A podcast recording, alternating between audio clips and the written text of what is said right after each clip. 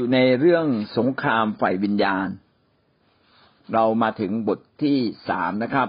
ทบทวนบทที่หนึ่งนิดหนึ่งนะครับ บทที่หนึ่งก็คือบทนำความรู้เบื้องต้นเกี่ยวกับเรื่องสงครามฝ่ายวิญญาณ แล้วบทที่สองเราพูดถึงการอธิษฐานเผื่อเมือง วันนี้เราจะขึ้นบทที่สามกฎการอธิษฐานเผื่อเมือง มีกฎเกณฑ์อะไรบ้างในการอธิษฐาน เรารู้ว่าถ้าเราจะพาคนจำนวนมาก กลับมาหาพระเจ้า ถ้าเราอยากจะพลิกฟื้นประเทศพลิกพลิกฟื้นโลกนี้ พี่น้องต้องปลดปล่อยทีละเมือง การที่เราจะปลดปล่อยทีละเมือง เราก็ต้องอธิษฐานเผื่อเมืองเหล่านั้น เมืองก็คือที่ที่มีคนอยู่เป็นจำนวนมาก เป็นหมื่นเป็นแสน เราต้องการคนจำนวนมาก ได้มารู้จักกับพระองค์สัมผัสกับพระองค์ ดังนั้นเราจึงต้องเข้าใจว่า เราเนี่ยจะต้องทำอะไรบ้าง เพื่อจะทำให้เมืองเมืองหนึ่งเนี่ย กลับมาหาพระเจ้าได้อย่างแท้จริงและวันนี้เราก็จะพูดถึงกฎเกณฑ์เหล่านี้ ถ้าเราเข้าใจกฎเกณฑ์เราก็จะสามารถทำงานได้อย่างถูกต้องและดีเลิศยิ่งขึ้น นี่ก็เป็นวิธีการเข้าสู่สงครามไฟวิญญาณ เพราะว่าแน่นอนขณะที่เราต้องการเอาคนจำนวนมากเป็นหมื่นเป็นแสนมาหาพระเจ้านะซึ่งหลายคนก็ชอบอธิษฐานแบบนี้ด้วย ผมก็อธิษฐานเหมือนกัน พี่น้องจะพบเลยว่าแม้แต่คนคนเดียวที่มาหาพระเจ้าก็ยังต้องเกิดสงครามกับซาตาน แล้วเราต้องการคนเป็นหมื่นเป็นแสน ก็จะต้องเกิดปัญหาอย่างมากมาย อย่างมากมายแน่นอนเลยดังนั้นเราก็ต้องเข้าใจว่าเนี่ยคือสงครามฝ่ายวิญญาณที่ยิ่งยวดที่มันเขม็งเกลียวที่มันเป็นเรื่องที่รุนแรง ไม่ใช่อยู่ดีๆ เราจะมาอธิษฐานเผื่อเมือง พี่น้องอธิษฐานเผื่อตัวเองก่อน เมื่อตัวเราเนี่ยเริ่มเข้มแข็งขึ้นเรารวมกลุ่มกัน รวมกลุ่มกัน รู้สึกว่าเราได้เข้มแข็งขึ้นในการอธิษฐาน ในความมุ่งมั่นตั้งใจที่อยากจะให้คนเป็นหมื่นเป็นแสนมาเชื่อพระเจ้า ต้องเป็นการเร้าใจจากพระเจ้าจริง ๆ ท่านก็จะสามารถพัฒนาตัวเองขึ้นมา แล้วก็สามารถสู้รบได้อย่างดี ถ้าเราไม่เป็นคนที่มีความเข้มแข็งอย่างนั้น เราก็ต้องไปอยู่กับคนที่เขามีจุดมุ่งหมาย ที่จะสู้กับอาณาจักรของซาตาน เพราะว่าเมืองเนี่ยมันเป็นเป็นเรื่องที่ซาตานเนี่ยครอบครองอยู่แล้ว มีเทพประจำพื้นที่ประจำเมือง การที่เราจะปลดปล่อยเมืองก็ต้องไปชนกับไปสู้รบกับเทพศักดิเทพที่ครอบครองเมืองนั้น เราไปสู้คนเดียวไม่ได้ เราจึงต้องอยู่กับ ผู้รับใช้พระเจ้าต้องอยู่กับกลุ่ม ที่เขามีจุดมุ่งหมายเรื่องนี้ แล้วเขาต้องมีผู้นำที่มีความเข้าใจ แล้วก็พาเราไปข้างหน้า ถ้าเราอยู่ภายใต้สิทธิอำนาจของผู้นำที่มีความมุ่งมั่นตั้งใจในเรื่องนี้ เราก็จะสามารถมีชัยชนะและซาตานก็จะมาแตะต้องเราได้ยาก เพราะว่าเป็นการถูกปกคลุมมาเป็นชั้นๆ จากพระเจ้าผ่านพระเยซู มาถึงชีวิตของเราผ่านผู้นำในกลุ่มผ่านพี่น้องทั้งหมดที่เกาะกลุ่มกันเป็นอันหนึ่งอันเดียวกัน เอาละบางคนอาจจะรู้สึกว่ามันไกลเกินตัวเอง เพราะวันนี้ก็เพิ่งจะเป็นนักอธิษฐาน แต่อย่างไรก็ตาม วันหนึ่ง พระเจ้าจะใช้ท่านในการที่จะปลดปล่อยเมืองเมืองหนึ่งออกไปก็เป็นได้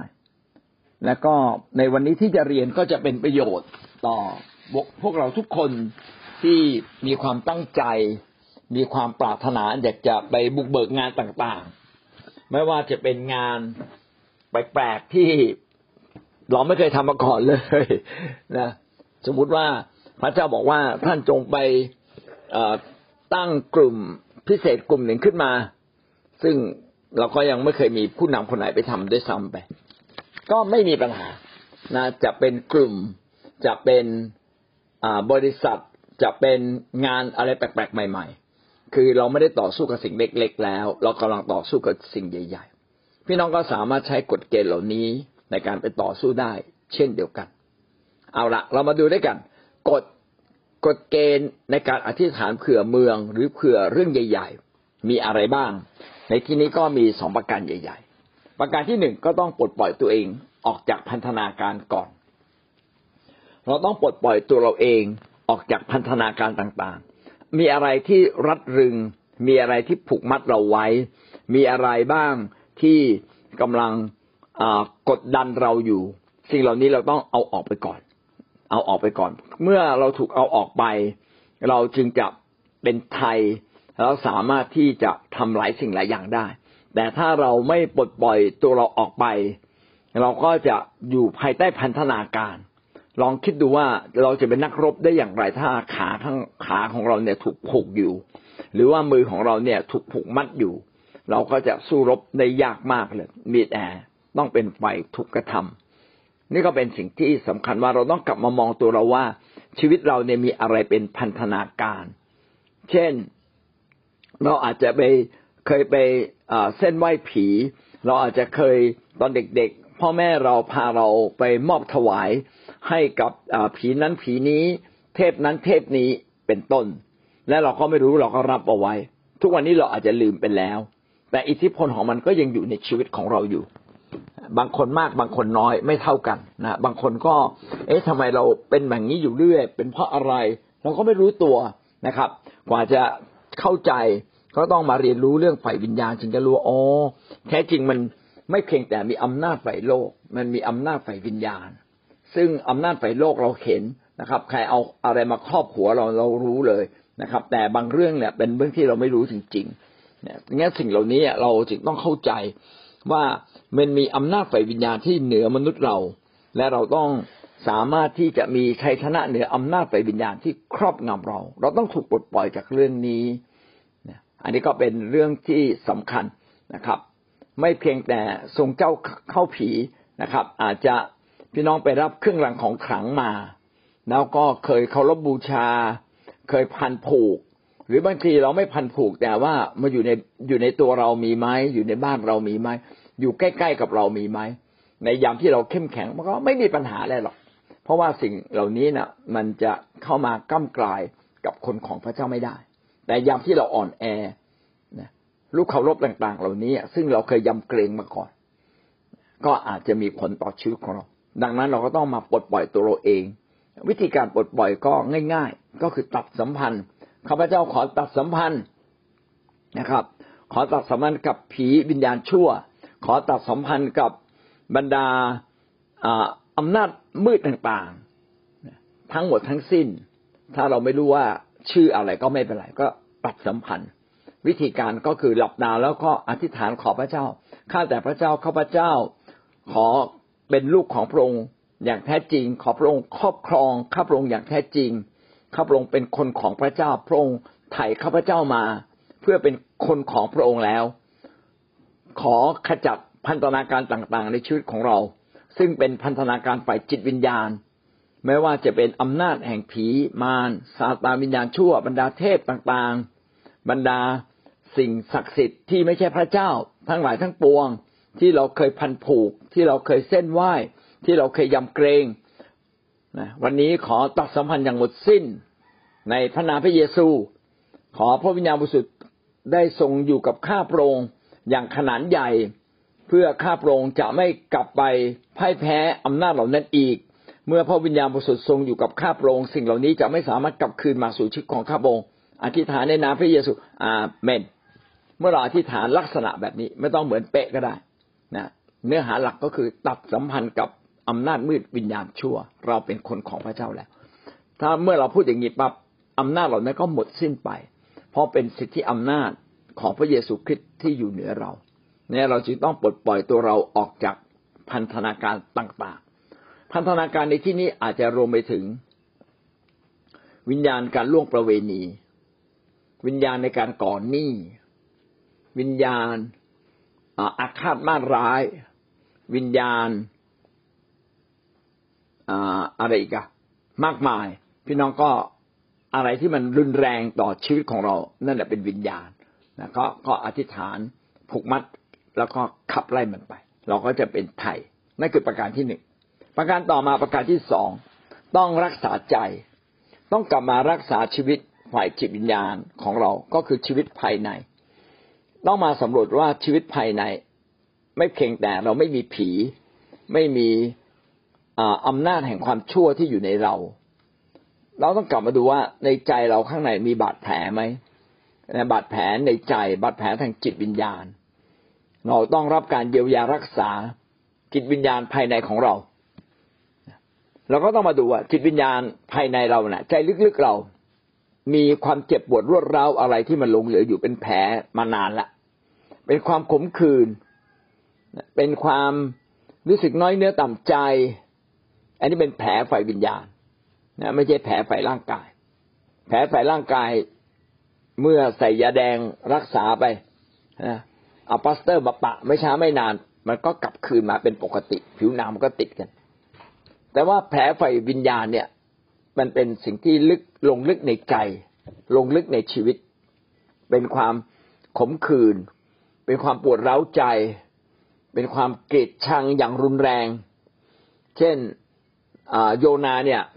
ไม่พอใจพวกอัสซีเรีย พอพระเจ้าให้ไปประกาศที่นีนาเวไม่ไปนะฮะอ๋อรู้สึกไม่พอใจ อันนี้เป็นเป็นเป็นบาดแผลอยู่ในใจนะอ่าหรือว่าเราเคยอกหักจากผู้ชายคนนี้นะหรือผู้หญิงคนนั้นนะครับ ผู้ชายก็อกหักจากผู้หญิง นะถูกทิ่มแทง มีคำพูดบางคำที่ทิ่มแทงอยู่ในใจ อันนี้เป็นบาดแผลที่ลึกในใจ เราต้องค้นหาดูว่ามีบาดแผลอะไรอยู่ในใจเรา ตอนเด็กๆเราอาจจะถูกพ่อแม่ทอดทิ้ง แล้วก็ต้องไปอยู่กับป้าอยู่กับยาย พออยู่กับป้าอยู่กับยายก็ไม่ได้รับความรักอย่างเต็มที่ก็รู้สึกไม่พอใจนะครับ เกลียดผู้หญิงบ้าง เกลียดยายบ้างนะ เกลียดสภาพแวดล้อมแบบนั้นบ้าง สิ่งเหล่านี้ก็เป็นแผลลึกอยู่ในใจนะครับ บางคนเนี่ยแพ้กลิ่น เรารู้สึกว่าไอ้กลิ่นเนี่ยมันเหมือนกับกลิ่นอะไรบางอย่างที่ตัวเองเคยรังเกียจ สิ่งเหล่านี้ก็เป็นเป็นช่องโหว่ในจิตใจเราทั้งสิ้นนะเป็นแผลเป็นช่องโหว่ในฐานะที่เราจะเป็นผู้รับใช้พระเจ้า พี่น้องก็จะต้องเอาพันธนาการ และก็ออกไม่ไม่เพียงแต่เอาพันธนาการออกไป ก็ต้องรักษาแผลใจและก่อนที่เราจะเข้าสู่สงคราม ไม่เช่นนั้นขณะที่เข้าสู่สงคราม แผลก็กำเริบขึ้นมา ในยามเราเข้มแข็งแผลไม่กำเริบนะครับนั่นถูกปิดซ่อนอยู่ในตัวเรานะเป็นบาดแผลที่ซ่อนอยู่ เป็นบาปลึกที่ซ่อนอยู่ มันไม่ปรากฏ แต่ในยามที่เราอ่อนแอสิ่งเหล่านี้จะปรากฏออกมา เมื่อท่านต่อสู้กับซาตานอย่างเข้มข้น อย่างถึงเป็นถึงตาย บางทีจุดอ่อนในตัวเราซึ่งเราเก็บไว้นั่นแหละ อาจจะทำร้ายจิตใจเราเอง เราจึงต้องกลับมาสนใจว่าวันนี้มีอะไร เราจึงต้องสารภาพบาปวิธีการสารภาพบาปก็คือสารภาพบาปทุกเรื่อง เขียนมันขึ้นมา เพราะถ้าเราไม่เขียนมันขึ้นมา เราจะจำมันไม่ได้แล้วลืมอธิษฐานเผื่อ เพราะเราไม่ใช่นักอธิษฐานที่เต็มด้วยสิทธิอำนาจ บางเรื่องเป็นเรื่องที่ฝังลึกเราอธิษฐานครั้งเดียวไม่ผ่าน บางทีสองครั้งสามครั้ง ยังไม่ผ่านเลย ต้องอดอาหารอธิษฐานมาจึงจะชนะ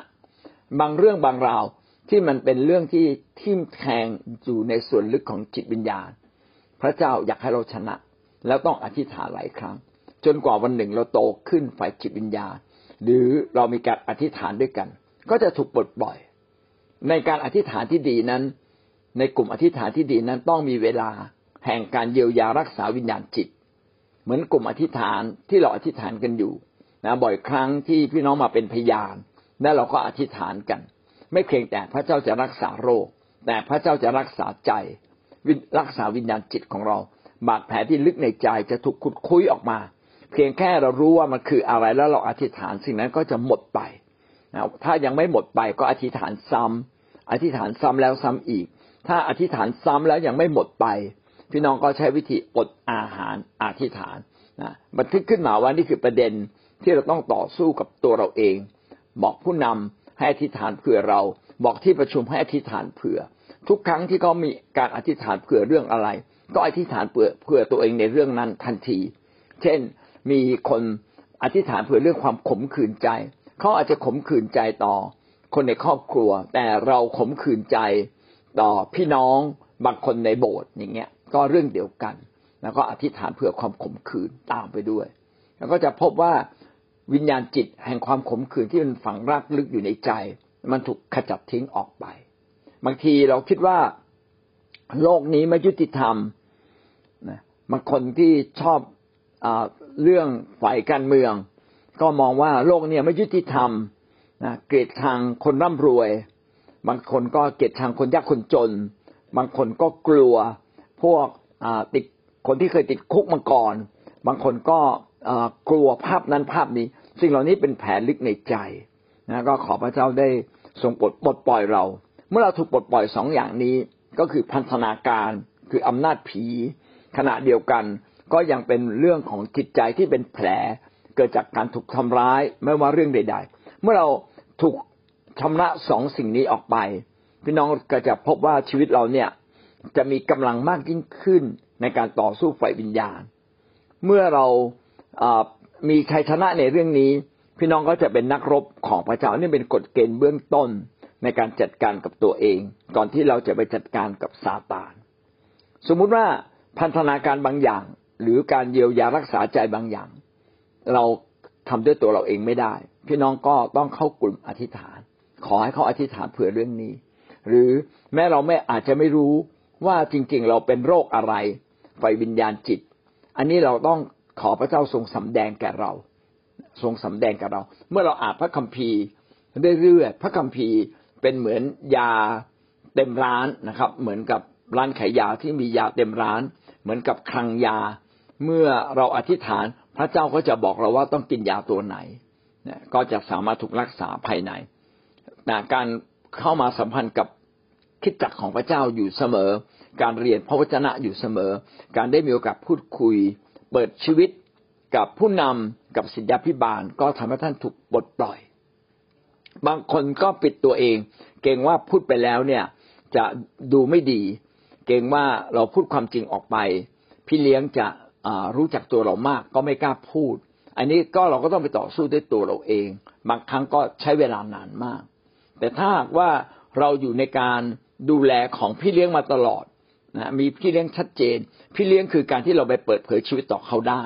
นะบางทีไม่ใช่พี่เลี้ยงเพียงแค่มาสอนพระคัมภีร์ เราต้องยอมให้เขาเป็นใหญ่เหนือเรานะยอมอยู่ภายใต้เขา เมื่อท่านยอมอยู่ภายใต้เขานะยอมรับเขาท่านก็จะกล้าพูดความจริงบางอย่างออกไป การที่เราพูดความจริงบางอย่างออกไปทำให้เขาเนี่ยรู้ว่าต้องอธิษฐานแบบไหน ผู้นำเขาจะอธิษฐานเผื่อเรานะครับ หรือเราขอให้ผู้นำอธิษฐานเผื่อ สิ่งเหล่านี้ก็จะเป็นวิธีการปลดปล่อยทั้งพัฒนาการฝ่ายวิญญาณ ทั้งการเยียวยารักษาใจของเราให้เป็นปกติ นี่ก็เป็นกฎเกณฑ์เบื้องต้นนะก่อนที่เราจะทำสงครามฝ่ายวิญญาณกับพวกซาตานเมื่อเราถูกปลดปล่อยแบบนี้นะครับ พระเจ้าก็จะสามารถประทานสิ่งต่างๆมากมายให้กับชีวิตของเราเช่น พระเจ้าจะทรงโปรดทำให้เรามีสติปัญญา และเราก็รู้ว่าเราควรจะทำสิ่งใด จะพึ่งพระเจ้าแบบไหน จะใช้อาวุธแบบไหนไปต่อสู้แต่นี้เราอยู่ในหน้าขณะนี้เราอยู่ในหน้าสามสิบหกนะครับเขายกตัวอย่างนะครับ ยกตัวอย่าง เช่นว่าเราจะประกาศพระกิตติคุณในระดับเมือง สมมุติว่าเราจะประกาศพระกิตติคุณในระดับเมือง เราพูดไปแล้วเบื้องต้นก็คือไปจัดการกับตัวเอง ถูกไหมครับ เรื่องพันธนาการ แล้วก็เรื่องเยียวยารักษาใจ ถ้าเราจะประกาศขนาดใหญ่ เช่นประกาศในเมืองใหญ่หรือทำแคร์ประกาศขนาดใหญ่ยี่สิบสามสิบคน หรือหลายหลายคน พี่น้องต้องวางแผน ต้องวางแผนมียุทธศาสตร์ชัดเจน สมมุติว่าเราจะประกาศเมืองเมืองหนึ่ง เมืองกอไก่ ในเมืองกอไก่ พี่น้องก็ต้องไปสำรวจอย่างที่เราเคยเรียนเราต้องไปทำแผนที่ไฟวิญญาณ ว่าในที่นี้มีอำนาจใด ๆ ที่เคยครอบงำเมืองนี้มาก่อน เมืองนี้เคยมีประวัติอย่างไรบ้าง ที่ทำให้มันเป็นเมืองนี้ เป็นเมืองที่เต็มด้วยการพนนันนี่สมมติ เป็นเมืองที่เต็มด้วยการรังแก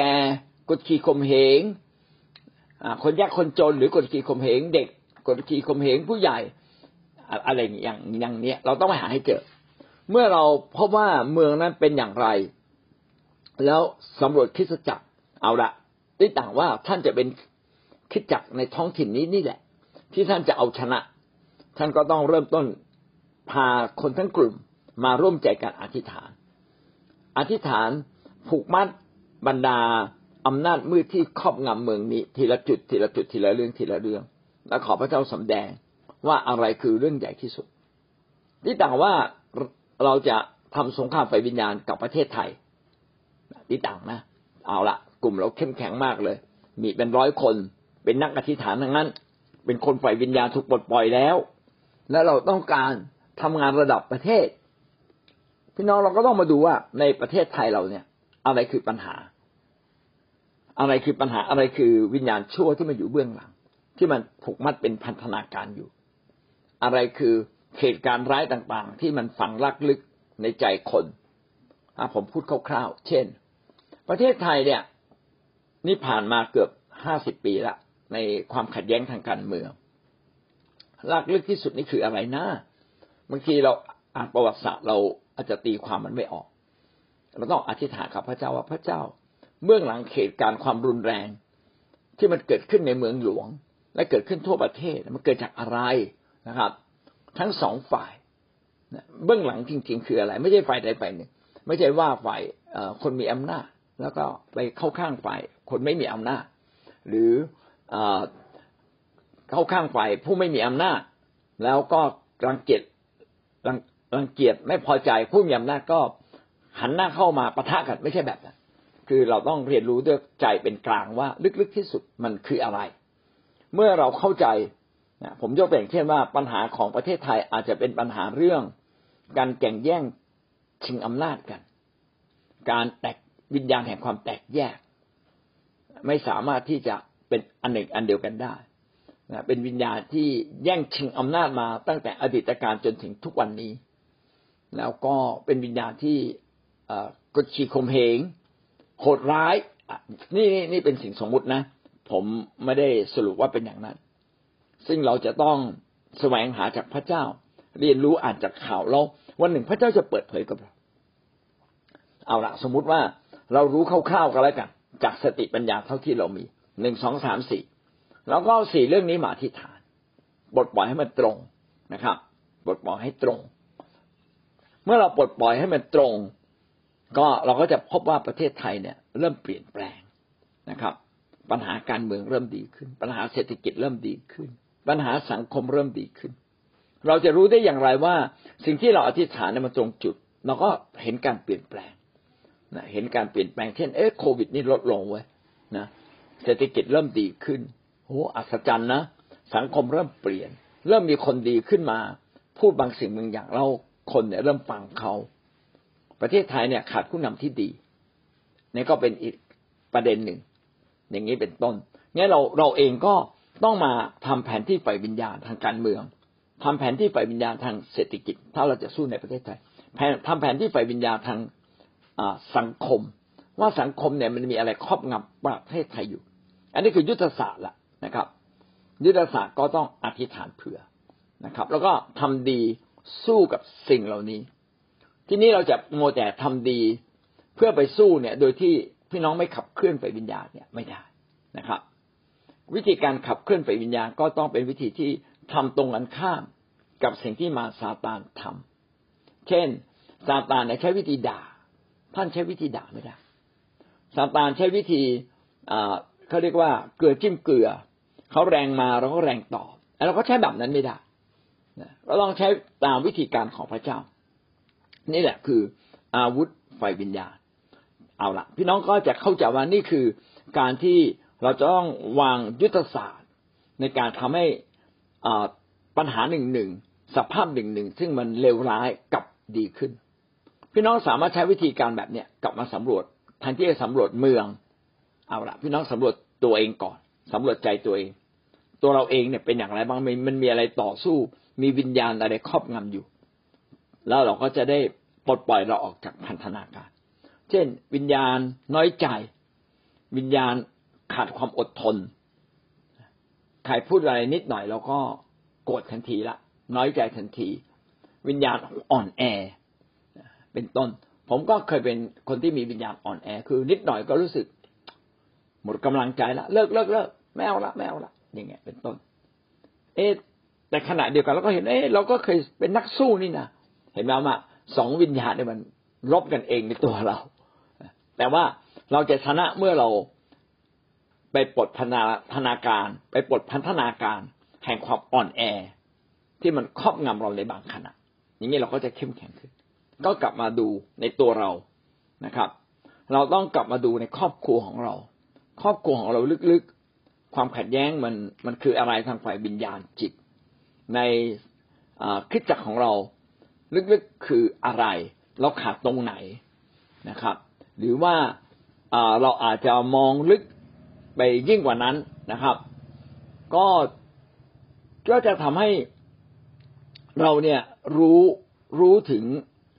เขาเรียกอำนาจฝ่ายวิญญาณที่เรามองไม่เห็น มันอำนาจฝ่ายวิญญาณเนี่ยเป็นอยู่เบื้องหลัง แต่ว่ามีปรากฏการณ์ออกมาให้เราเห็น ปรากฏการณ์ต่างๆ เนี่ย มันจะปรากฏออกมา แล้วเราก็โยงใยจากปรากฏการณ์เนี่ย กลับไปหาวิญญาณจิตที่อยู่เบื้องหลัง อันนี้ก็ต้องบางเรื่องก็เป็นเรื่องที่ เรารู้คร่าวๆแล้วก็ขอพระเจ้าปลดปล่อยเรา ให้เรารู้ลึกในในทางของพระเจ้า รู้ลึกไฟวิญญาต้องเรียกว่ารู้ลึกไฟวิญญา ซึ่งก็เกิดจากการที่ท่านนมัสการเป็นท่านอธิษฐานเป็น เกิดจากการที่ที่ท่านมีเวลาจดจ่อเอาใจใส่ สิ่งที่อยู่เบื้องบน สิ่งที่เป็นของพระเจ้า พระเจ้าก็จะส่งบทให้ท่านนะได้เห็นชัด เอาละเมื่อเราชัดเจนเราก็กำหนดยุทธศาสตร์ได้ ว่าเราควรจะเริ่มต้นจากตรงไหนก่อนหลังอย่างไร ทีนี้รากฐานอีกอันหนึ่งที่สำคัญมากในการไปสู้รบก็คือท่านต้องมีของประทาน ต้องต้องอยู่ในคิดจักที่มีของประทานอัครทูต อันนี้อาจารย์พีเอ็นผู้นำของเราได้พูดเสมอนะครับ ถ้าท่านจะไปสู้รบเรื่องยิ่งใหญ่ ท่านต้องอยู่กับคิดจักที่มีรากฐานของประทานอัครทูต ตรงนี้หมายความว่าอย่างไร คิดจักของพระเจ้าเนี่ยเป็นพระวรากายของพระองค์ เป็นองค์กร เป็นอ่าจะเรียกว่าอะไร เป็นอ่าเป็นองค์กร เป็น เป็นกลุ่มคนที่พระเจ้าเนี่ยทรงเรียกมาเป็นพิเศษให้มาพันผูกกัน การที่คนเนี่ยอยู่ด้วยกัน โดยที่ไม่ได้ถูกวางระบบระเบียบ ไม่ได้มีผู้ปกครอง ที่เข้มแข็งที่เข้าใจ ก็บางทีก็กลายเป็นการทะเลาะเบาแหวงเบาแหวงเรื่องคนนั้นทะเลาะกับคนนี้นะพี่น้องไปสังเกตที่จากเล็ก ๆ ที่ผู้นำอาจจะเพิ่งกำลังฝึกชีวิต ยังไม่เข้าใจในเรื่องการก่อตั้งคิดจักก็จะเกิดปัญหา สิ่งนั้นสิ่งนี้ขึ้นมาจากเรื่องเล็ก ๆ น้อยๆมากมาย เบื้องหลังจริง ๆ ก็คือ เราเนี่ยขาดผู้นำที่มีของประธานอัครทูตเอาละแม้เราขาดก็ไม่ใช่เรื่องใหญ่ เราต้องอยู่ภายใต้ ผู้นำที่มีของประทานอัครทูต ของประทานอัครทูตคือของประทานพิเศษที่พระเจ้าประทานให้ผ่านบุคคล ไม่ใช่เป็นความสามารถ ผ่านบุคคลคนนั้นเลย พระเจ้าเจิมคนคนนี้ไว้ มีความเข้าใจในการก่อร่างสร้างคิดจักรของพระเจ้า อย่างเป็นระบบ เข้าใจเรื่องสิทธิอำนาจ เข้าใจเรื่องการต่อสู้ฝ่ายวิญญาณ เข้าใจเรื่องการใช้อาวุธในพระวจนะของพระเจ้ามาต่อสู้ และเข้าใจว่าคนจะจับระบบคิดจักอย่างไรบ้าง คิดจักควรจะมีทีมนมัสการอย่างไร ควรจะมีทีมอธิษฐานอย่างไรจะดูแลคนของพระเจ้าแต่ละวัยอย่างไร แล้วจะพาคนของพระเจ้า ไปทำการสู้รบไปทำการใหญ่อย่างไรบ้าง อย่างนี้เป็นต้นนะครับ คือต้องรู้ทุกเรื่องของการสร้างคิดจักเหมือนเป็นเหมือนในช่างใหญ่ในการสร้างบ้าน ถ้าท่านพบกับในช่างใหญ่ ในช่างใหญ่ในการสร้างบ้าน บอกว่าเราจะสร้างบ้านสองชั้น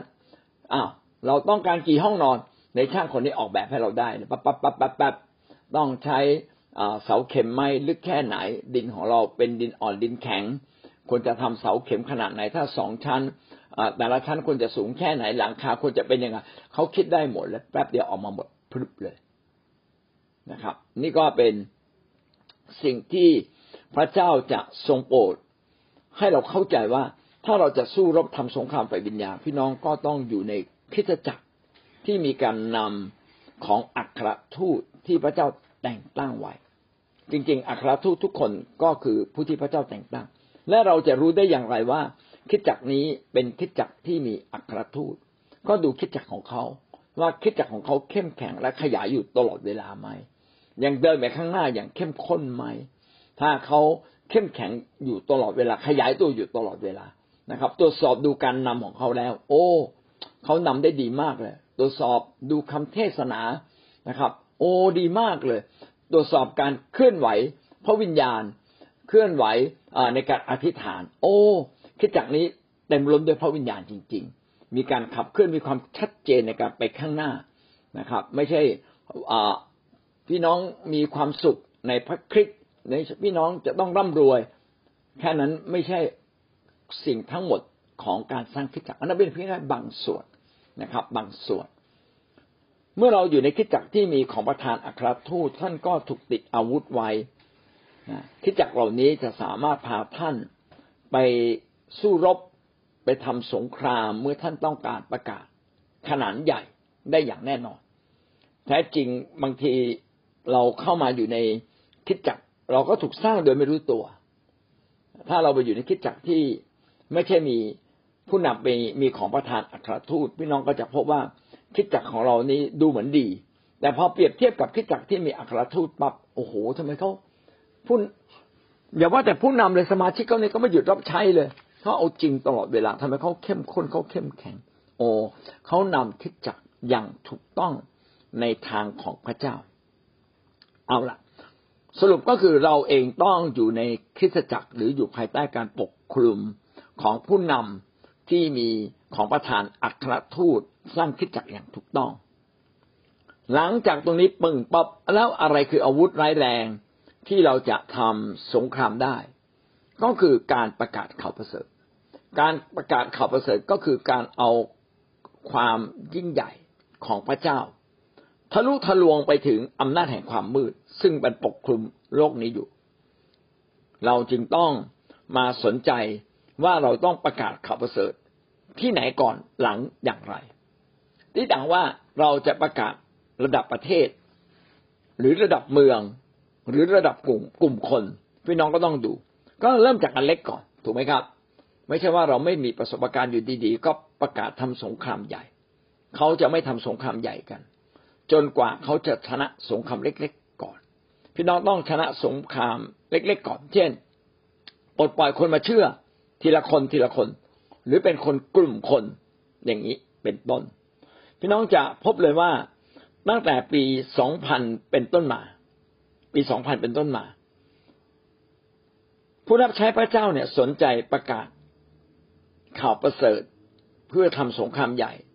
ในเมืองใหญ่ ๆ ของโลกนี้ก่อน เขาจะอธิษฐานแล้วก็ปลดปล่อยเป็นเมืองเมืองบางเมือง เช่นไปอ่านการฟื้นฟูในประเทศอาร์เจนตินาเขาเริ่มต้นจากเมืองเมืองหนึ่งก่อน สุดท้ายจากเมืองนั้นก็กระจายออกไป เมืองนั้นอาจจะเป็นเมืองเล็ก ๆ แล้วกระจายส่งผลสะเทือนไปถึงเมืองหลวง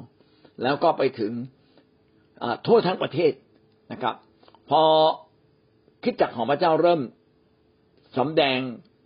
การอัศจรรย์และความยิ่งใหญ่ มีคนมาเชื่อมากขึ้นมากขึ้น ข่าวก็เรื่องลือออกไปทำให้คนมากมายเนี่ย กลับมาหาพระเจ้า ก็มีผลต่อไม่เพียงแต่อาร์เจนตินาแต่มีผลต่ออีกหลายหลายประเทศในอเมริกาใต้รวมทั้งอเมริกาประเทศสหรัฐอเมริกาในยุโรปซึ่งเป็นแหล่งพลังของพี่น้องคริสเตียน เราก็จะเห็นว่าตั้งแต่ปี 2000 เป็นต้นมามีเมืองหลักๆ ใหญ่ๆถูกตั้งคิดจักขึ้นมา แล้วก็มีคนมากมายมาเชื่อพระเยซู สิ่งนี้ก็ค่อยๆเกิดขึ้นนะครับ แล้วก็ขยายตัวออกไป เรามาดูกฎเกณฑ์ กฎเกณฑ์หลักการง่าย ๆ ก็คือหนึ่งสนใจเรื่องพื้นที่ก่อนพี่น้องต้องสนใจเรื่องพื้นที่ ก็คือจับพื้นที่ที่ใดที่หนึ่งถ้า พี่น้องมองไม่ออก ผมก็อาจจะเริ่มต้น ให้พี่น้องดูจากอำเภอเล็ก ๆ ที่ท่านทำอยู่ก่อนกฎที่หนึ่งคือสนใจเรื่องพื้นที่นะครับเอ้พื้นที่เนี่ยอยู่ตรงไหน เอาละเราจับพื้นที่ที่หนึ่งก่อน อ่าอำเภอของเรา เราต้องดูพื้นที่ที่มันเหมาะกับเรา แต่หลักการของพระเจ้าเนี่ยก็คือออกไปทำพันธกิจเพื่อคิดจักจะเกิดขึ้นทั้งโลก แล้วก็ผู้นำก็บอกเราชัดไปเปิดทุกอำเภอ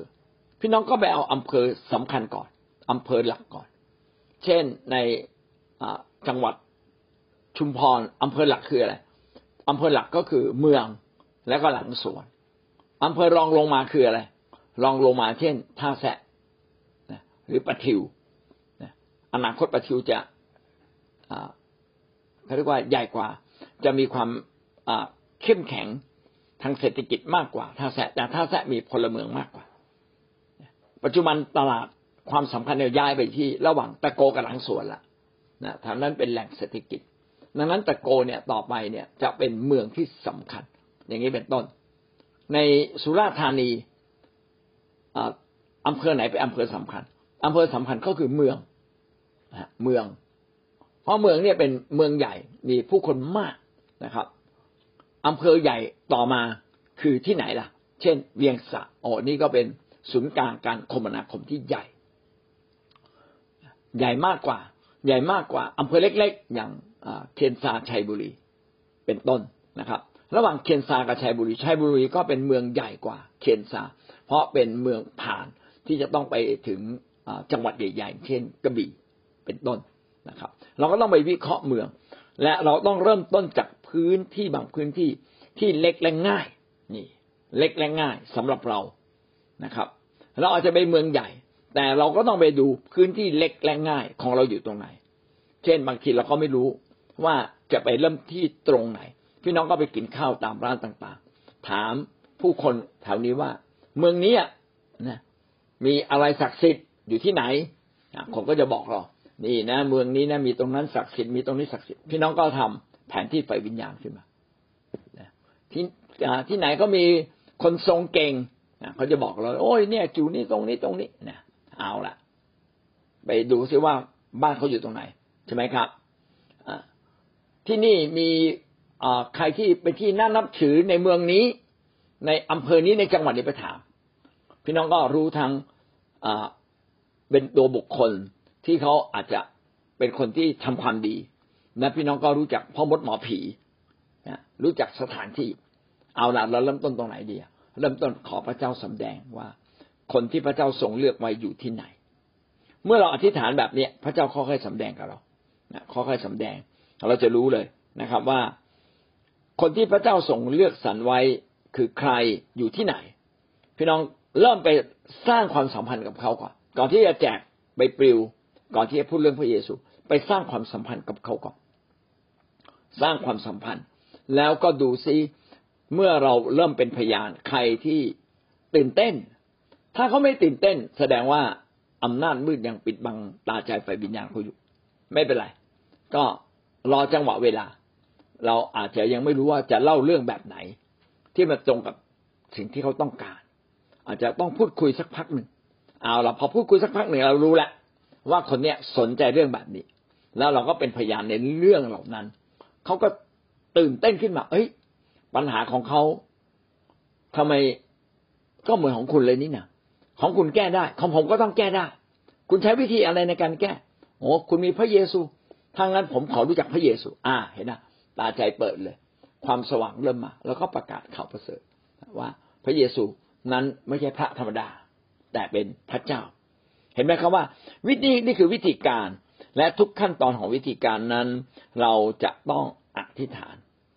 เมื่อเราทำเช่นนี้ พอเราประกาศได้หนึ่งคน คิดจักของพระเจ้าเริ่มเกิดขึ้นแล้วแผ่นดินของพระเจ้ามาตั้งอยู่ คือเราจะทำอย่างไรให้พื้นที่นั้นกลายเป็นพื้นที่ของพระเจ้าคือต้องมีคนเชื่อ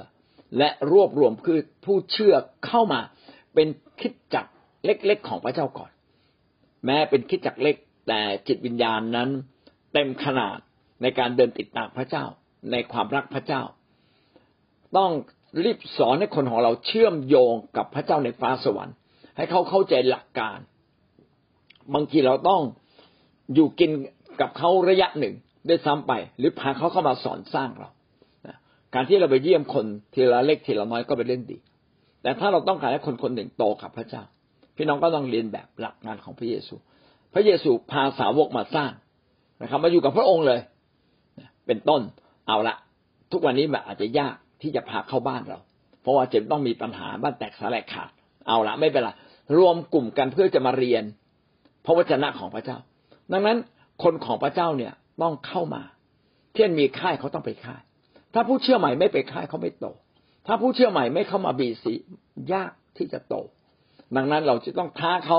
นะครับ ไม่เพียงแต่เข้า care care ก็คือในพื้นที่ถูกไหมครับ เข้าโบสถ์อาจจะเป็นคริสตจักรเล็ก ที่อยู่ในท้องที่นั้น เบื้องต้นคือต้องเข้า care เข้าโบสถ์นะตัวเองต้องพบพระเจ้า ต้องมาพบพระเจ้าในแขกต้องพบพระเจ้าในโบสถ์พาเขาเข้ามาสู่ศูนย์กลางฝ่ายพระเจ้า ก็คือเข้ามาอย่างคิดจักแม่ในจังหวัดนั้นๆ ในอำเภอนั้นๆ แล้วก็ให้เขาได้เข้ามาเรียนรู้หลักการของพระเจ้า ให้เขาถูกปลดปล่อยทีละเรื่องทีละเรื่องคิดจักของพระเจ้าก็เริ่มต้นเกิดขึ้น ถ้าหากว่าสิ่งเหล่านี้ทำแล้วยังไม่เกิดทำแล้วยังไม่เกิดนะพี่น้องก็ต้องไปถามผู้นำที่มีของประธานอัครทูตต้องทำอย่างไร พาเขาไปทำกับเรา เอาละพี่เลี้ยงของเราหัวหน้าแขกของเรา ผู้นำอำเภอของเรา ก็เป็นอัครทูตน้อยๆ อาจจะไม่ครบถ้วนขนาดอัครทูตเปาโล แต่เขาผ่านชีวิตแห่งการรับใช้มาหลายสิบปี เขาจะเข้าใจว่าต้องทำอย่างไร สรุปก็คือต้องเจาะทีละพื้นที่ เจาะทีละพื้นที่ แล้วก็เข้าไปแทรกทีละคนทีละคนนะครับทำแผนที่ฝ่ายวิญญาณที่รู้ทั้งหมด แล้วก็หาทีละคนที่พระเจ้าทรงเลือกไว้แล้ว เมื่อคนหนึ่งมาเชื่อพระเยซู เมืองนั้นถูกตีแตกแล้ว แตกไหมคนเดียวนะ คนเดียวมาเชื่อพระเยซูเมืองนั้นแตกละ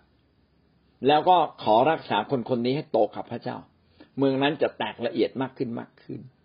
เพราะว่าคิดจักรของพระเจ้าจะไม่หยุดนิ่ง คิดจักของพระเจ้านั้นเป็นเหมือนเชื้อไวรัสนะครับ มันจะโตเร็วมากเลย มันจะไปมันจะไปนะ มันจะขยายตัว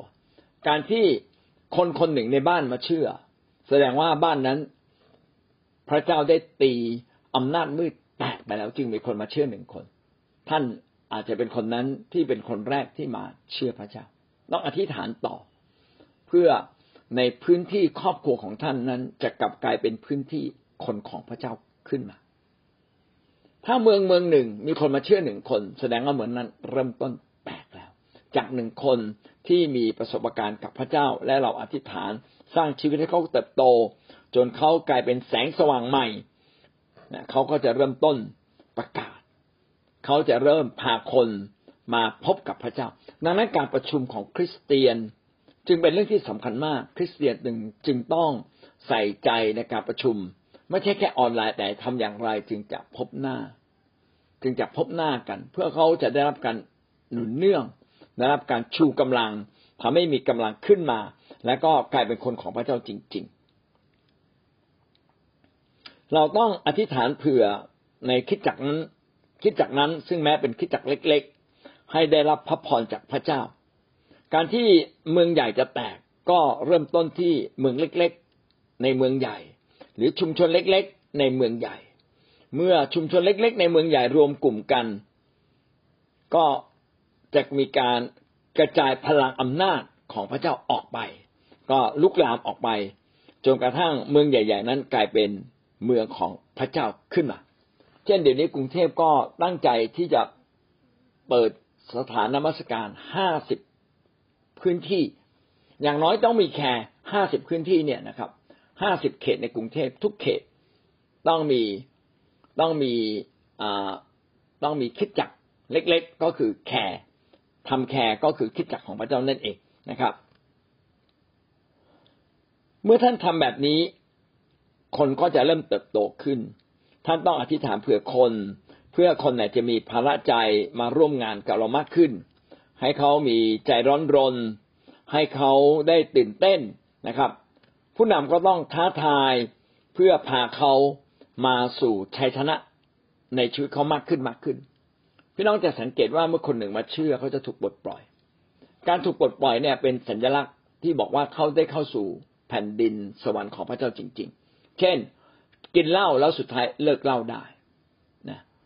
เป็นคนเล่นการพนันแต่เลิกเล่นการพนัน เมื่อคนคนหนึ่งเปลี่ยนแปลงอย่างแท้จริง มันก็จะส่งผลต่อคนอื่นๆ อย่างมากมาย การที่เราอธิษฐานเผื่อ ก็เป็นการทำให้การงานของพระเจ้านั้น เกิดผลมากขึ้นเป็นการส่งฤทธิ์เดชของพระเจ้าออกไป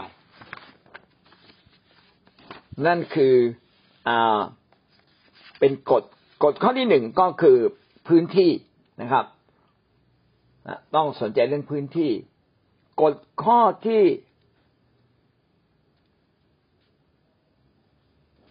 โอเคครับกฎข้อที่หนึ่งก็คือพื้นที่นะครับ ในพื้นที่เราก็พูดถึงสามสิ่ง ว่าเราจะต้องอธิษฐานเผื่อนะครับ เพื่อให้เกิดผลทางฝ่ายจิตวิญญาณ คือคนออกมารับใช้ ต้องอธิษฐานเผื่อคน เพื่อคนเนี่ยถูกปลดปล่อย แล้วก็ต้องมี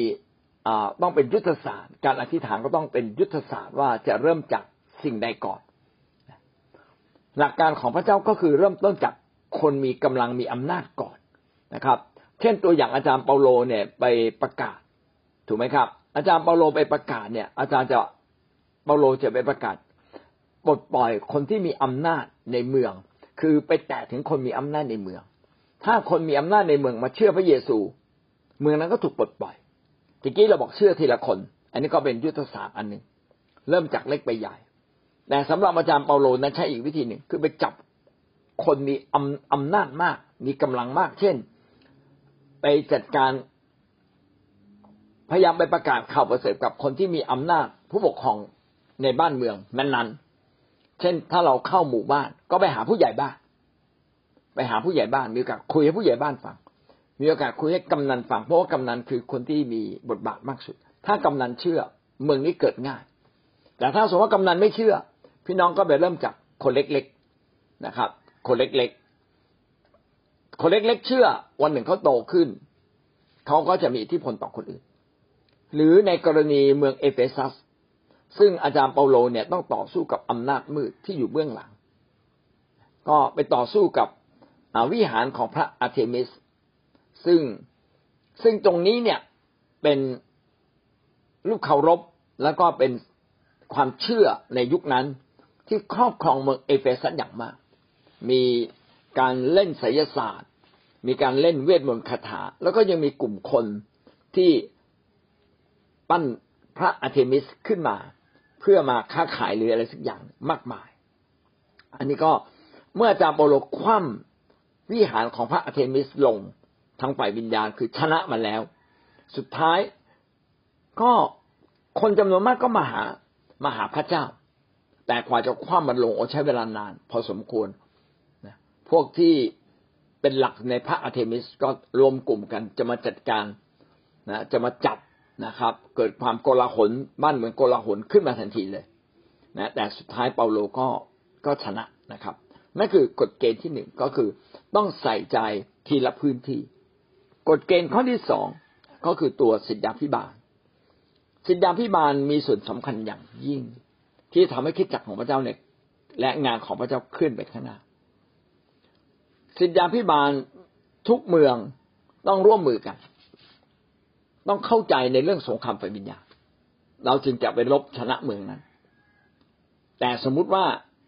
เราไม่สามารถร่วมมือกับทุกคิดจักร ก็อย่างน้อยคิดจักรเราเอง คิดจักรเราเองซึ่งมีนิมิตที่ชัดเจนในการขยายอาณาจักรของพระเจ้า รวมกันให้ได้เป็นหนึ่งเดียว ผู้นำก็ต้องนำจนกระทั่งมีกลุ่มคนที่ร่วมมือร่วมใจกับผู้นำเป็นน้ำหนึ่งใจเดียวกัน เพราะว่าถ้าเราเป็นน้ำหนึ่งใจเดียวกัน เราก็จะต่อสู้แล้วเราก็จะชนะ พระคัมภีร์ก็บอกไว้ในหนึ่งเปโตรบทที่ห้าข้อแปดถึงข้อเก้ากล่าวว่าท่านทั้งหลายจงสงบใจระวังระวัยให้ดีโดยว่าศัตรูของท่านคือมารวนเวียนอยู่รอบๆดุดสิงคำราม เที่ยวไปเสาะหาคนที่มันจะกัดกินได้ จงต่อสู้กับศัตรูนั้นด้วยใจมั่นคงในความเชื่อ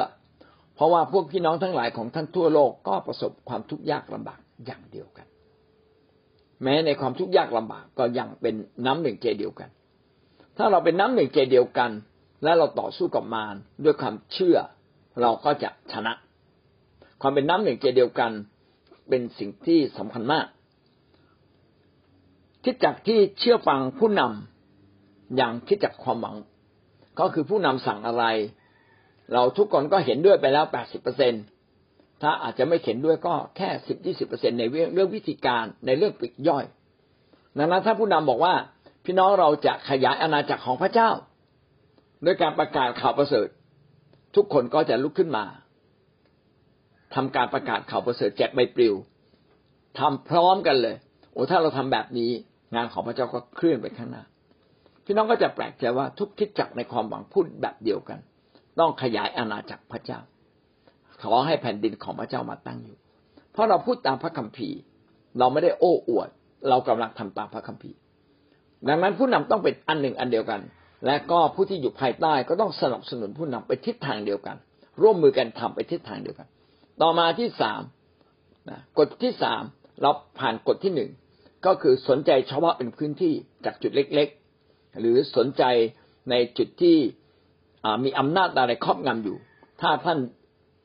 มีกำลังมากพอก็ไปจัดการกับตัวใหญ่ แต่ถ้าถ้าถ้าท่านไม่มีอำนาจมากพอ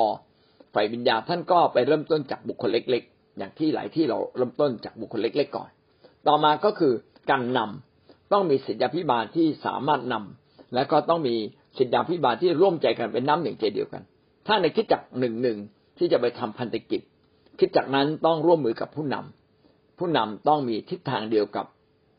นิมิตเป้าหมายของพระเจ้าในฟ้าสวรรค์คือขยายอาณาจักรพระเจ้า ก็งานอย่างนี้ก็จะเกิดขึ้นได้ ประการที่สามพระกายของพระคริสต์พระกายของพระคริสต์ก็คือการเชื่อมโยงกันเชื่อมโยงกันก็คือทุกคนมีความสำคัญ ทุกคนมีความสำคัญไม่ใช่คนใดคนหนึ่ง หรือกลุ่มคนใดกลุ่มคนหนึ่ง เราจึงต้องให้เกิดความเป็นอันหนึ่งอันเดียวกันขึ้นมาในคิดจักรให้ได้ เคลื่อนไปทั้งพระกาย ทั้งพระกายนี่ต้องรักกัน ไม่เพียงแต่ผู้นำเป็นอันหนึ่งอันเดียวกันและเราร่วมมือกับผู้นำต้องมีความรักท่ามกลางพี่น้อง เพื่อจะสามารถทำให้การงานของพระเจ้าเคลื่อนไปข้างหน้า อันนี้เป็นพระกายของพระคริสต์ต้องเป็นอันหนึ่งอันเดียวกัน ขณะเดียวกันก็ต้องเป็นอันหนึ่งอันเดียวกันกับพระเจ้าในฟ้าสวรรค์ ผมจึงบอกว่าเราต้องเป็นนักอธิษฐาน เราต้องเต็มล้นด้วยพระวิญญาณอยู่เสมอ ต่อมากฎข้อที่สี่นะตะกี้เราบอกว่าเป็นกายเดียวกันสู้รบเหมือนคนคนเดียวกัน รักกันฉันพี่น้องนะครับ แล้วก็สัมพันธ์สนิทสนมกับพระเจ้าในฟ้าสวรรค์ ประการที่สี่ต้องเตรียมต้องต้องมีการเตรียมฝ่ายวิญญาณ การเตรียมฝ่ายวิญญาณ ก็เพื่อเราจะเข้ามาทำสงคราม ก็ด้วยการกลับใจครับ เราต้องมีการกลับใจถ่อมใจ นี่คือการเตรียมฝ่ายวิญญาณ ก่อนที่เราจะทำอะไร ต้องเริ่มต้นด้วยการสารภาพบาปก็จะดีมาก พาตัวเองกลับมาสู่ความบริสุทธิ์ของพระเจ้า แต่ถือว่าเป็นกฎเกณฑ์ไหมต้องเริ่มต้นด้วยการสารภาพบาปเสมอไม่จำเป็นเมื่อเราอยู่ในภาวะวิกฤต พี่น้องไม่ต้องสารภาพบาปเลยนะครับ รีบนะครับ ยกมือขึ้นอธิษฐานทันทีกล่าวห้ามนะครับ เหมือนกับเราต่อยหมัดทันทีกับซาตาน ต่อยหมัดออกไปทั้งทั้งที่ว่าไม่รู้ว่าหมัดนี้มันจะเบาหรือแรง แต่จัดการก่อนนะครับ ป้องกันตัวเองก่อนด้วยความเชื่อ ยกโล่ขึ้นมาแห่งความเชื่อปกป้องตัวเองแล้วหลังจากนั้นค่อยไปสารภาพบาปก็ได้อะอย่างไรก็ตามการทำสงครามไปวิญญาณ จะต้องเริ่มต้นด้วยการกลับใจถ่อมใจลงกลับมาสู่ชีวิตที่บริสุทธิ์ การ ในยากอบบทที่สี่ข้อเจ็ดบอกว่าเหตุฉะนั้นท่านทั้งหลายจงน้อมใจยอมฟังพระเจ้าจงต่อสู้กับมารและมันจะหนีท่านไป มีแต่เราต้องถ่อมใจกับพระเจ้า และมารก็จะหนีเราไป ต่อมาก็คือการกลับใจนะครับ ไม่เพียงแต่ถ่อมใจแต่กลับใจ ยากอบบทที่สามข้อสิบสามถึงข้อสิบแปดก็พูดทำนองเดียวกัน ในพวกท่านผู้ใดเป็นคนฉลาดและมีปัญญา ก็ให้ผู้นั้นแสดงการประพฤติของตน ด้วยการประพฤติอันดี มีใจอ่อนโยน มีใจอ่อนสุภาพประกอบด้วยปัญญาแต่ถ้าท่านรู้สึกขมขื่นเพราะมีใจริษยาและมักใหญ่ไฟสูง ก็อย่าโอ้อวด อย่าทรยศต่อความจริง หลักของปัญญา ก็คือเราต้องสารภาพบาปนะครับ อย่าขมขื่นอย่ามีใจริษยา ถ้าเราทำร้ายใจเราให้ถูกต้อง ด้วยการทิ้งบาปกับใจ อย่าริษยาอย่ามักใหญ่ไฟสูงนะอย่าชั่วช้าลามกนะครับ อยู่กับคนอื่นอย่างมีความสุขมีใจเมตตาปราณีกรุณา ไม่ลำเอียง ถ้าพี่น้องเดินในชีวิตแบบนี้ เราก็กลายเป็นคนของพระเจ้าที่พร้อมที่จะต่อสู้ เราจึงต้องกลับใจ ต่อมาที่สามคือถ่อมใจถ่อมใจก็คล้ายๆ กับตะกี้นี้ที่เราบอกว่าเรา เราต้องน้อมใจยอมฟังใช่ไหมฮะต้องถ่อมใจลงถ่อมใจลงก็คือการที่เราลดตัวเราเองลงกลับมายอมรับพระเจ้ายอมอยู่ยอมอยู่ภายใต้พระเจ้า เมื่อเราถ่อมใจลง พระเจ้าก็จะทรงโปรดให้เราสามารถมีชัยชนะ พระเจ้าทรงต่อสู้กับคนเย่อหยิ่งและประทานพระคุณแก่คนที่มีใจถ่อม ต่อมาก็คือเรื่องชีวิตที่บริสุทธิ์ ชีวิตที่บริสุทธิ์ก็คือเราต้องบริสุทธิ์ทั้งการกระทำบริสุทธิ์ทั้งทางความคิดนะขอพระเจ้าชำระเราให้บริสุทธิ์ ประการที่สี่ตรงนี้ก็คือการเตรียมไฟวิญญาณเพื่อเข้าสู่สงครามไฟวิญญาณ ซึ่งจะต้องเริ่มต้นด้วยการกลับใจถ่อมใจดำเนินชีวิตที่บริสุทธิ์นะกลับมาหาพระเจ้า ต่อมาประการที่ห้ากฎข้อห้าการทำวิจัย การทำวิจัย พี่น้องเราต้องวิจัยนะครับ อย่างที่ผมบอกว่าเราต้องทำแผนที่ไฟวิญญาณนะครับศึกษาพื้นภูมิของเมืองนั้น ถามคนแถวนั้น ถามคนในเมืองนั้นว่าที่นี่มีสิ่งศักดิ์สิทธิ์อยู่ที่ไหนบ้างนะมีคนที่เป็นคนที่เล่นทางในไสยศาสตร์อยู่ตรงไหน อยากจะรู้จักพี่น้องก็ไปรู้จักคนเหล่านี้เลย แล้วก็ไปดูประวัติของเมืองนั้นว่าเมืองนั้นมีประวัติอย่างไรนะถ้าเราเข้าใจแบบนี้พี่น้องก็จะมีชัยชนะ รายละเอียดพี่น้องก็ไปอ่านในเอเสเคียบทที่สี่ข้อหนึ่งถึงข้อสามนะครับ พระเจ้าก็ทรงโปรดให้เอเสเคียนและมีความรู้ความเข้าใจไปวิญญาณ ว่าทำเหมือนกับว่าเมืองเนี้ยต้องต่อสู้แล้วต้องต่อสู้อย่างไร การที่เอเสเคียน กำลังแสดงออกนั้นกำลังบอกว่าเมืองนี้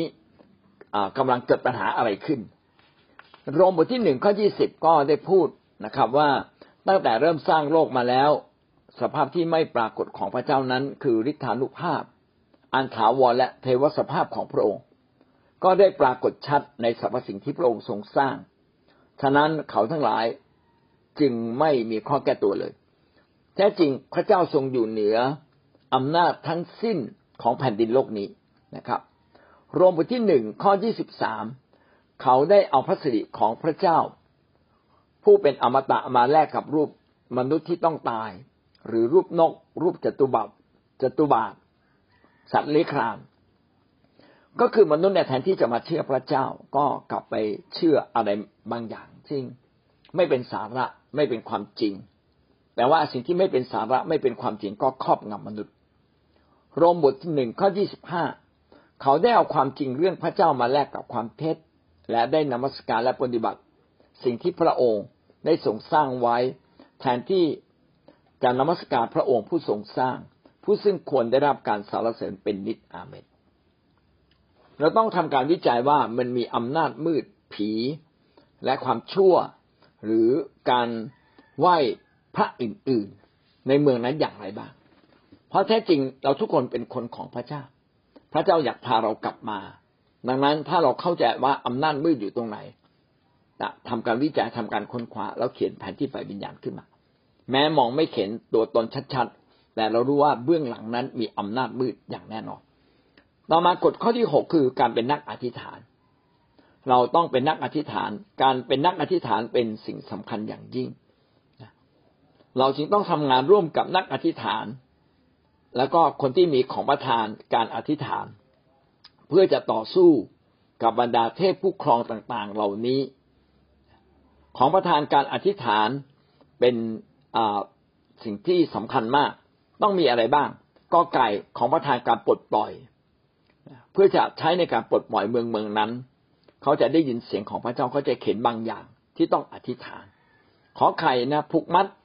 มารของเมืองนั้นท่านก็ต้องรู้ว่า มารใหญ่ที่สุดอยู่ที่ไหน ก็ไปที่นั่นเลย ไปผูกมัด ผูกมัดเทพผู้ครองที่มาพร้อมกับอำนาจของมารอันที่สี่นะครับ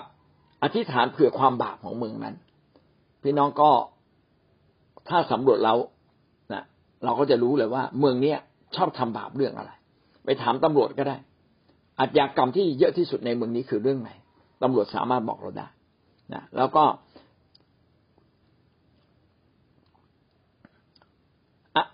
พึ่งพาแผนการของพระเจ้าในการโจมตีในเวลาของพระเจ้า คือเราเองจะต้องสนใจฟังเสียงของพระเจ้าว่า พระเจ้าให้เราสู้รบแบบไหน เช่นพระเจ้าให้เราเริ่มต้นโดยการอธิษฐานเผื่อ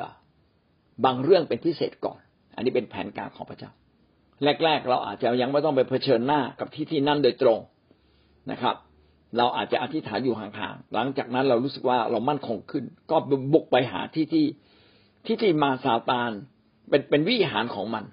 เป็นแหล่งคนของมัน เป็นแหล่งกำลังของมันอีกทีหนึ่งนี้ทั้งหมดนี้ก็เป็นสิ่งที่บอกเราว่าการเป็นนักอธิษฐานนั้นท่านต้องมีของประทานในการอธิษฐานปลดปล่อย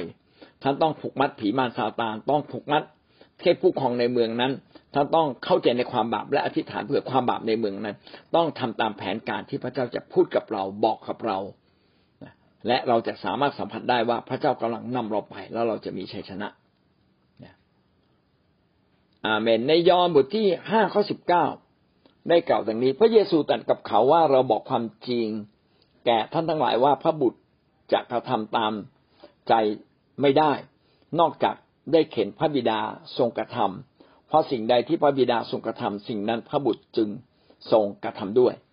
นี่ก็เป็นสิ่งที่ชัดเจนว่า เวลาทำสงครามไฟวิญญาณ เนื่องจากพระเจ้าเนี่ยเป็นแม่ทัพพระองค์จะบอกเราว่าตีตรงไหน ตีตรงไหนทำอย่างไร เราจึงต้องมีสายตาไฟวิญญาณ ที่จะมองเห็นว่าพระเจ้ากำลังบอกเราว่าทำอะไร ต้องมีหูไฟวิญญาณ ที่เราจะต้องรู้ว่าเราจะอธิษฐานเพื่อประเด็นไหนก่อนหลัง และควรจะซ้ำในการอธิษฐานเรื่องอะไร พระเจ้าจะเป็นผู้ที่สำแดงกับเรา คนที่ทำสงครามไฟวิญญาณไม่เพียงแต่เป็นนักอธิษฐานนะครับ ท่านเองก็ต้องฟังเสียงพระเจ้าอย่างดี และก็รู้ว่าจุดไหนคือของเมืองเป็นจุดที่ต้องระมัดระวังเป็นพิเศษนะครับ ทั้งหมดนี้ก็จะทำให้เราเข้าใจเรื่องสงครามฝ่ายวิญญาณ มากยิ่งขึ้นนะทำให้เรากลายเป็นนักอธิษฐานคนของพระเจ้านะครับ แล้วเราก็จะพบความสำเร็จอาเมนนะครับเราจบบทที่สามวันนี้พี่น้องได้เรียนรู้สิ่งใดบ้างนะครับ ในการทำสงครามฝ่ายวิญญาณมีกฎเกณฑ์นะสองสามกฎที่เราได้เรียนรู้มา ก็คือต้องปลดปล่อยตัวเราเองก่อน ถูกไหมครับ เรื่องพัฒนาการเรื่องการเยียวยารักษาใจ และพี่น้องก็ต้องมาอยู่ในคิดจักรที่ มีของประทานอัครทูตและมีนิมิตในการขยายอาณาจักรพระเจ้า และเราก็ต้องเริ่มต้นจากพื้นที่บางพื้นที่ก่อนนะเริ่มจากกลุ่มคนบางกลุ่มก่อน ถ้าเราสนใจพื้นที่ เราก็จะต้องไปเจาะในพื้นที่นั้น ก็มีสองแบบ ก็คือแบบแรกก็คือเริ่มจากคนเล็ก แบบที่สองเริ่มจากคนใหญ่ ถ้าเราเรามีกำลังน้อย พี่น้องก็เริ่มจากคนเล็กก่อน แต่การอธิษฐาน ก็ต้องอธิษฐานตามแผนผังฝ่ายวิญญาณ ไปสำรวจชัดเจนว่ามีอำนาจมืดครอบงำอยู่แถวไหนบ้าง เรื่องอะไรบ้าง บาปที่คนทำบ่อยๆในเมืองนั้นคืออะไร เมื่อเรามีคนก็ปลดปล่อยคน อธิษฐานเผื่อเขาให้เขามีใจร้อนรนมาทำงานร่วมกับเรา งานของพระเจ้าก็จะเติบโตขึ้นนะครับ เราต้องเป็นอันหนึ่งอันเดียวกันในผู้นำทั้งหลายที่เป็นทีมงาน หรือแต่ละคิดจักต้องเป็นอันหนึ่งอันเดียวกัน ถ้าเริ่มจากคิดจักของท่านเอง ในคิดจักของท่านทีมงานกับผู้นำต้องมีความคิดแบบเดียวกัน ในการที่จะไปขยายอาณาจักรของพระเจ้า ต่อมาก็คือเรื่องพระกายของพระคริสต์เราต้องมีกองหนุนก็คือคิดจักของพระเจ้า ต้องมีความคิดแบบเดียวกันกับเรา ต้องรักกันและกัน ต้องเป็นอันหนึ่งอันเดียวกัน และที่สำคัญต้องสัมพันธ์กับพระเจ้า ด้วย ถ้าเราสัมพันธ์กันและกันดี แต่เราไม่สัมพันธ์กับพระเจ้า เราก็ไม่สามารถเป็นพระกายของพระองค์ ก็ต้องมีการเตรียมสงครามไปวิญญาณ เพื่อจะเข้าสู่สงคราม ก็คือการกลับใจ การถ่อมใจและชีวิตที่บริสุทธิ์ ขณะเดียวกันเราต้องทำวิจัยเพื่อทำแผนผังไฟวิญญาณ และก็เป็นนักอธิษฐาน ขณะที่เราเป็นนักอธิษฐานก็ต้องฟังเสียงพระเจ้าว่าต้องอธิษฐานอย่างไร อาเมนครับ ผมก็ได้สรุปให้ฟังแล้วนะครับ หลักการกฎเกณฑ์ในการตีเมืองก็เป็นหลักการเดียวกัน กับที่ท่านจะไปบุกเบิกแคร์ใหม่ เป็นเรื่องเดียวกับกับการกับการที่ท่านจะไปบุกเบิกงานใหม่ ๆ ของพระเจ้าซึ่งท่านอาจจะไม่เคยทำมาก่อน สิ่งที่ป้าสายเสนอมานี่ดีมาก ป้าสายก็เสนอว่าเขาเนี่ยอยู่สุราษฎร์มานานเขามองทะลุเลยว่าคนสุราษฎร์เนี่ยนะอยากเห็นการอัศจรรย์ อยาก อยากจะหาพระศักดิ์สิทธิ์ต้องสรุปงี้ว่าคนสุราเนี่ยอยากหาพระศักดิ์สิทธิ์ แต่เขาหาพระศักดิ์สิทธิ์ไม่พบ เขาไปหาพระที่ไม่ศักดิ์สิทธิ์ทีนี้หน้าที่ของเราก็คือต้องทำสองอย่าง อันที่หนึ่งก็คือทำการอัศจรรย์ ถ้าเราทำการอัศจรรย์คนก็จะตื่นเต้น อันที่สองต้องทำให้เขาเกิดความเข้าใจ ว่าพระศักดิ์สิทธิ์ก็คือพระเยซู ก็ต้องทำให้เขาเข้าใจนะครับ ให้เขาเข้าใจ ถ้าเราทำสองอย่างนี้ได้ ก็จะทำให้คนเนี่ยเติบโตและกลายมาเป็นคนของพระเจ้าได้อย่างแท้จริงพี่จูนถามว่าของประธานการปลดปล่อยเมืองเป็นอย่างไร ของประธานการปลดปล่อยเมืองก็ต้องเป็นอัครทูต เหมือนอย่างเปาโลที่ไปที่ใดปั๊บรู้ว่าเมืองนี้ต้องเริ่มต้นจากตรงไหน ต้องเริ่มต้น ฝ่ายวิญญาณ เปิดสงครามแบบไหน อันนี้ก็เรียกของประธานการปลดปล่อยเมือง คือมองแล้วทะลุเหมือนหมอเนี่ยนะครับ พอรู้ว่าอาการคนป่วยเป็นอย่างนี้ต้องเริ่มต้น กินยาชนิดไหนก่อน ผ่าตัดตรงไหนก่อน อันนี้เป็นของประธาน คนที่ทำอะไรบ่อยๆ คนที่บุกเบิกบ่อยๆ บุกเบิกบ่อย ๆ เขาจะมองทะลุนะครับ คนที่มองทะลุแบบเนี้ยเขาจะไม่ได้เริ่มต้นจากเล็ก ๆ อย่างเดียว เขาจะเริ่มต้นจากใหญ่ ๆ ได้ แต่ส่วนใหญ่ของเราเนี่ย เราจะไปเริ่มต้นจากเล็ก ๆ เริ่มจากจากคนบางคน แล้วไปก่อกำลังขึ้นมา เมื่อกำลังมากเขาไปต่อสู้กับใหญ่ ๆ ต้องกลับมาทำเขาเรียกว่าทำแผนที่ไฟวิญญาณใหม่ เมื่อท่านทำแผนที่ไฟวิญญาณ เราก็จะรู้ว่าศัตรูอยู่ตรงไหนและเราก็จะได้อธิษฐานได้ตรงจุด เพราะว่าของประธานไป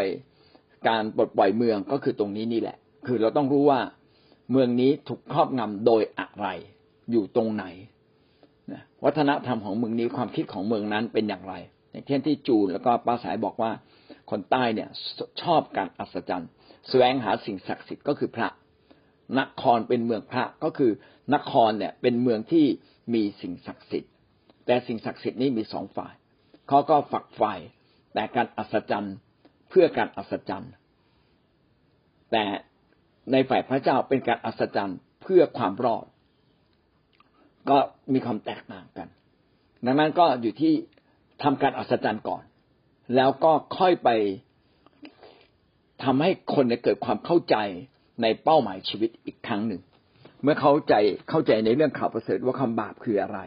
เขาก็จะตัดสินใจชีวิตของอย่างถูกต้อง ก็จะมีคนจำนวนหนึ่งเห็นด้วยและไม่เห็นด้วย เหมือนเมืองเอเฟซัส นครก็เหมือนเมืองเอเฟซัส สุราก็คล้ายๆเมืองเอเฟซัสนะครับ มีการไหว้รูป นะแล้วมีวิหารของรูปเคารพเต็มไปหมดเลย อันนี้เราต้องมีความเข้าใจในเรื่องนี้ ว่าเราต้องสู้รบแบบไหน ถ้าเราเข้าใจว่าต้องสู้รบฝ่ายวิญญาณแบบไหน นี่แหละ คือคนที่มีของประทานแล้วทำบ่อยๆทำบ่อยๆของประทานนี้ก็จะเกิดขึ้น ผมได้ข้อคิดจากที่พี่เปียกพูดนะว่า เป็นวิธีการในการที่จะไปทะลวงทีละจุดทีละจุด เราเนี่ยไม่ได้เป็นกองทัพใหญ่ เราเป็นกองทัพเล็ก ถ้าแบบสงครามก็ได้กองโจรนะครับ ไปตีหัวคนนั้นทีรวมพลังแล้วก็ไปจัดการที่นั่นหน่อยหนึ่งนะครับ แล้วก็พอมีกำลังขึ้นก็ไปจัดการใหญ่ขึ้นเรื่อยๆอย่างเงี้ยเป็นต้น ตรงนี้ก็เราต้องกลับมาทำรูปแบบไหนก็ได้นะครับฉะนั้นของประธานการปลดปล่อยก็อาจจะเป็นแบบกองทัพหรือเป็นแบบกองทัพใหญ่หรือแบบเป็นกองกองกำลังเล็ก ๆ นะครับ ไปโจมตีไปจัดการกับความเชื่อ ของคนที่ไม่ถูกต้องแล้วก็พาเขากลับมาเนี่ยวิธีการประกาศก็สำคัญเช่นพระธรรมดา แต่ของเราพระเจ้าผู้ทรงสร้างสร้างทุกสิ่ง ทุกสิ่งมาจากพระเจ้า พระของคุณนี่ขนาดไหน โอ้เนี่ยลองมารู้จักพระที่ทรงสร้างไหมพระองค์นี้รักคุณนะ